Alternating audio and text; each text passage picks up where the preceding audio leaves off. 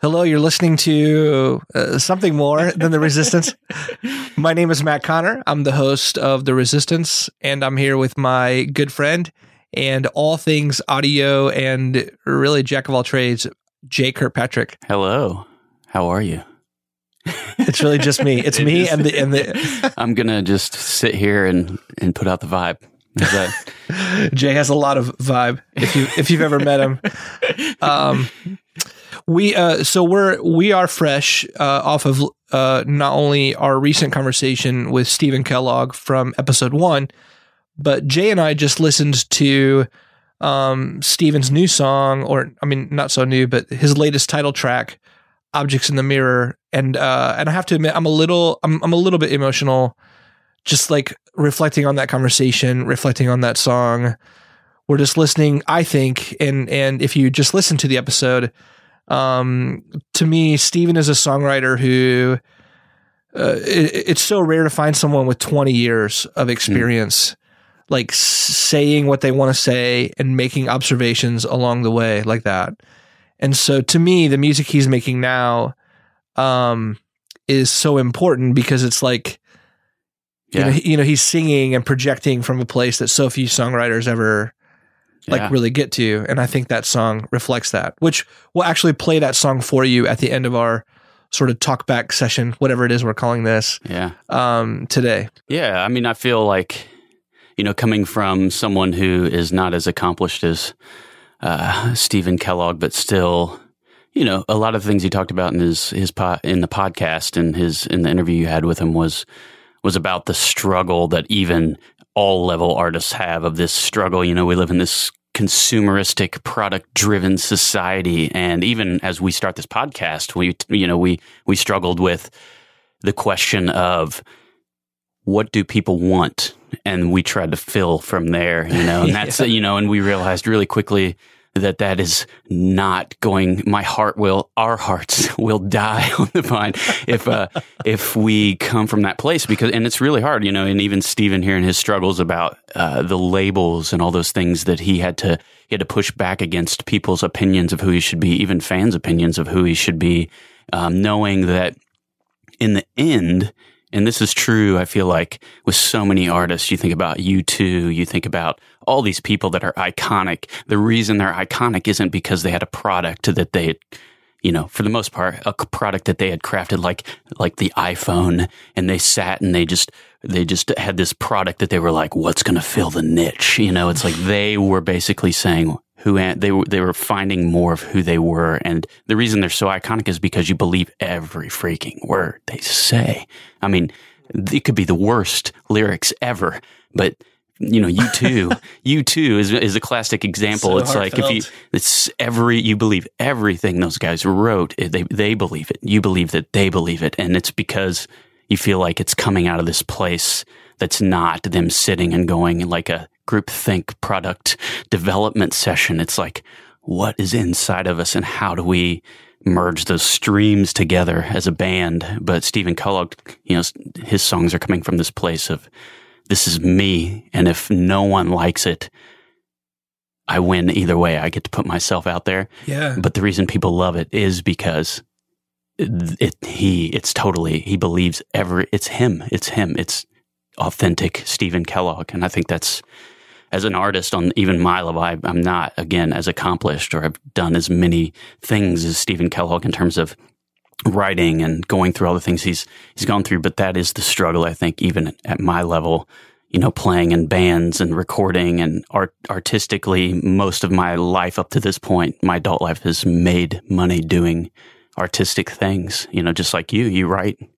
And so that's the struggle Yeah, I, I love uh, toward the end of the interview. I love that Stephen just said, um, like failure is not a word. Like like that that for him, the metrics have changed, and so it used to be album sales, it used to be chart placement, and now it's just is this authentic to who I am and what I believe? And what's funny is that translates into sales. I mean, I, I mean, at least for the audience, I think that he wants. You know, we were just listening to this song, "Objects in the Mirror," and it's just sort of a life. Um, you know, it's it's Stephen looking back um, in these uh, over his own life, looking back. You know, there's a verse about like just losing Tom Petty and how hard it is to realize that all the people who mean so much to us are going to go and we're going to go. And at some point, we're all just objects in the mirror. And it's the way that he frames it in such a meaningful way. We even just watched a live video of him performing it, and he's getting emotional singing it, and I'm getting emotional watching it. And it's because here's a real artist making real reflections on a real life. And that means that I'm getting reflections on my own life at the same time, that it's impossible for me to listen to an artist like Stephen Kellogg and not hear my own self mm. or my own story in his story. Um, and and he's able to connect at that deep of a level because he's changed the metrics and he's kind of outgrown the consumer. You know, yeah. art versus commerce is no longer his primary battle. Um, he's kind of found a new way to to to be. Yeah, yeah, be authentic. His he talked in that song he sung about uh, you know regrets, you know we'll hear it in a second, but that idea of the truth is is that I'm not regretting that I didn't sell or make as much as I could have or should have. I didn't, you know, that as an artist, it's the regrets not putting myself out there fully because I'm afraid that if I if I just put it out there like it is, it's going to be rejected. And that's one of the that's one of the struggles we heard about in the in the uh, interview is he struggled with success and that word success and realizing at the end of the day his regrets were not going to be based on how many albums he sold or it's it's really as an artist his regrets were based on do, did people get to actually see what I wanted to put out there mm-hmm. in its form that was true and that was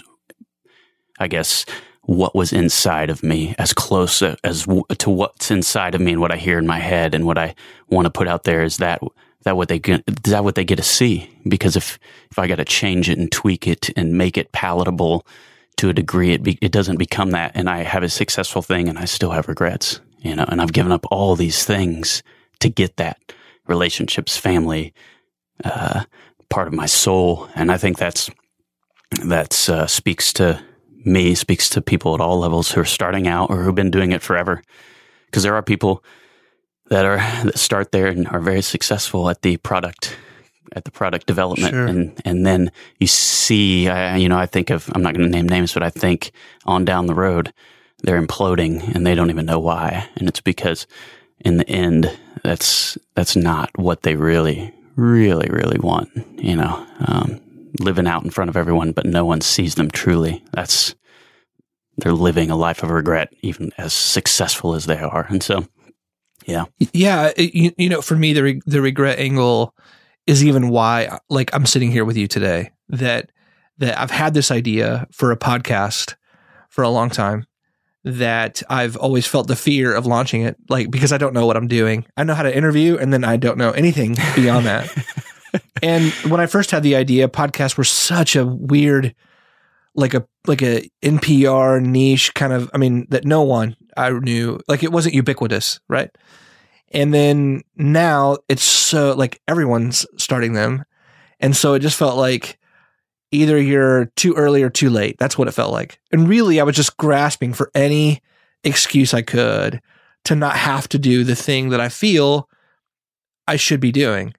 And so when I finally decided to do this, you know, like now I'm in my 40s and the 40s are really clarifying. Like there's a way, you know, not in a depressing way, but just in a way that you realize there's a certain amount of work I have left. And, and if I'm allowed to live as long as I hope, the reality is there's a finite amount of things in me that I'm going to be able to put out into the world to hopefully do something or mean something. And so that makes you kind of pay attention. So I started like spending money on a logo, spending money on music, spending money on on microphones and my you know, and I'm sure my wife's thinking, uh is is there money to be made in this? And I'm just and the whole time I'm just I I don't know. But for me, I'm to regret never stepping out and doing this. And what I love about the conversation with Stephen was like the metrics don't matter to me. The only metric that matters is was I obedient to the impulse that I feel? That's it. And right now, I'm sitting down with Jay Jay came along, saved the podcast, and did everything I didn't know how to do. and and then now I'm able to say, I am stepping out in obedience and doing it. And to me, of course, I'm all kinds of worried about how it turns out. I'm all kinds of worried about what the reception will be. Um, and at the same time, I ultimately agree with Stephen at the end of the day. The only metric that matters is that we did it. And if we do these handful of episodes and that's it, and no one ever listens except my wife because she's trying to like up the metrics to make us some money, you know, then that's fine. But um, but yeah, I think that's why I connect with Stephen so much, and and uh, we feel, you know, I mean, he doesn't know it. We're not great friends, but I'd love to be great friends with him because I feel like we're birds of a feather of some 40 year old guys agreeing to be obedient to the impulse that's inside of us. So And the good thing is, I think too that he sits in his basement like we sit in our basement, and uh, with his friends and hangs out and writes beautiful things and does things they want. And and uh, it's funny to say sitting in the basement. I think we were joking about that scene from Wedding Crashers, Funeral Crashers, or Will Ferrell's yelling out for Meatloaf. Meatloaf, mom. where's your where's your pizza rolls and video game headset? So I just fic- I just picture Stephen Kellogg sitting in his basement yelling out for Meatloaf and uh, and feel like r- really uh, okay. I should probably stop there anyway. But I feel yeah, I feel like I feel like uh, seeing him and knowing that he's he's on a similar he's been on a similar journey and uh, and he would he would believe and he would say I think to you and to me and to anyone that you know regardless of if you get to his position or success that uh, your regrets will be will not be how successful you weren't. It'll be whether whether or not as an artist you put put yourself out there bravely. And I think that goes for not just creative endeavors, but I think that goes for anything that that we put ourselves out there toward relationships that need mending. We put ourselves out there toward um, the impulses that we feel to bridge whatever the distance is. Um, so yeah. On that note, we'd love to play a song for you. Here's "Objects in the Mirror" by Stephen Kellogg. I'll be trying to reach you till I hear you. It's so wonderful to think that you were born those many years ago. 11 28 76 The day that I was born Right before my parents split And it was hard, I know, on them. When you're young, raising children. As we look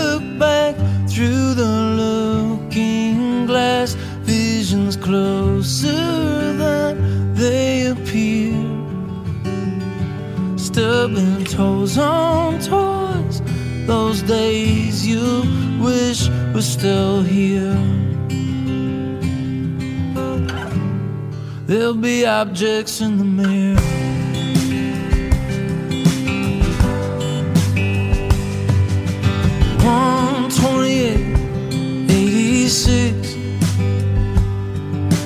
Our eyes glued to schools. Only television said no one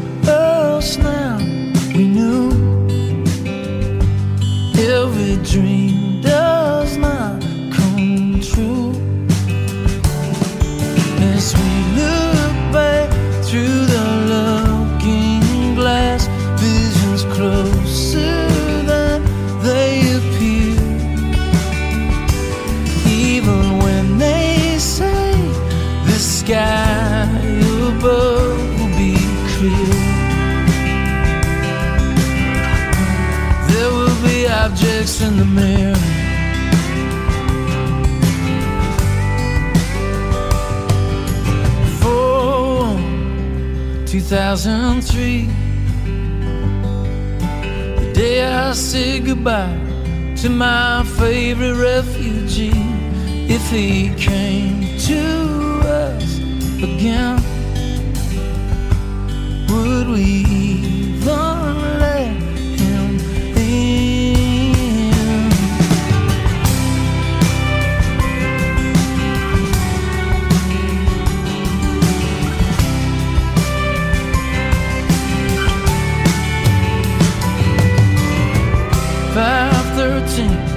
2012. Last day I remember Mama acting like herself when the angels took her home. I was never so alone.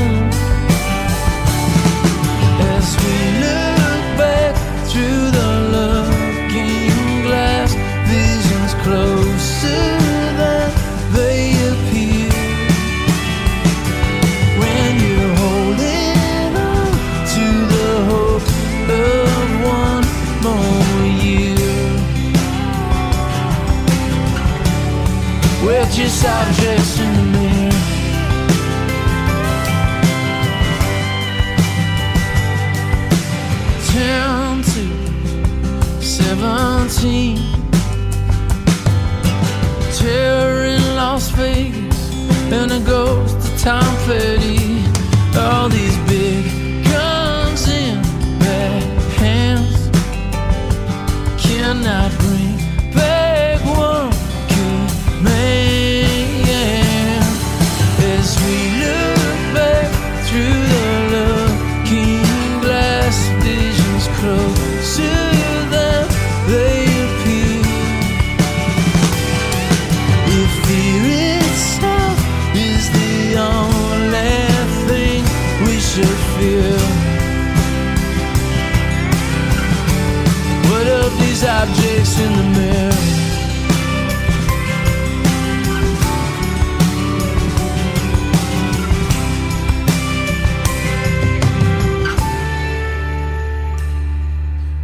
12, 31, 17. Surrounded by my family, 12 o'clock on New Year's Eve, throwing paper on the fire.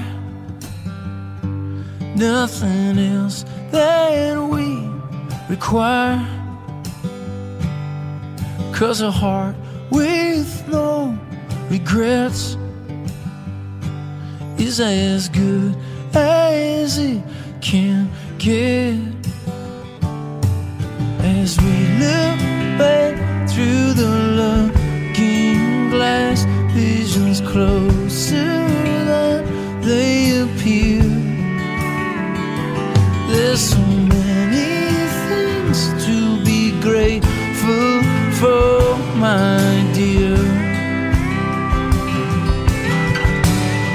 All these objects in the mirror. Objects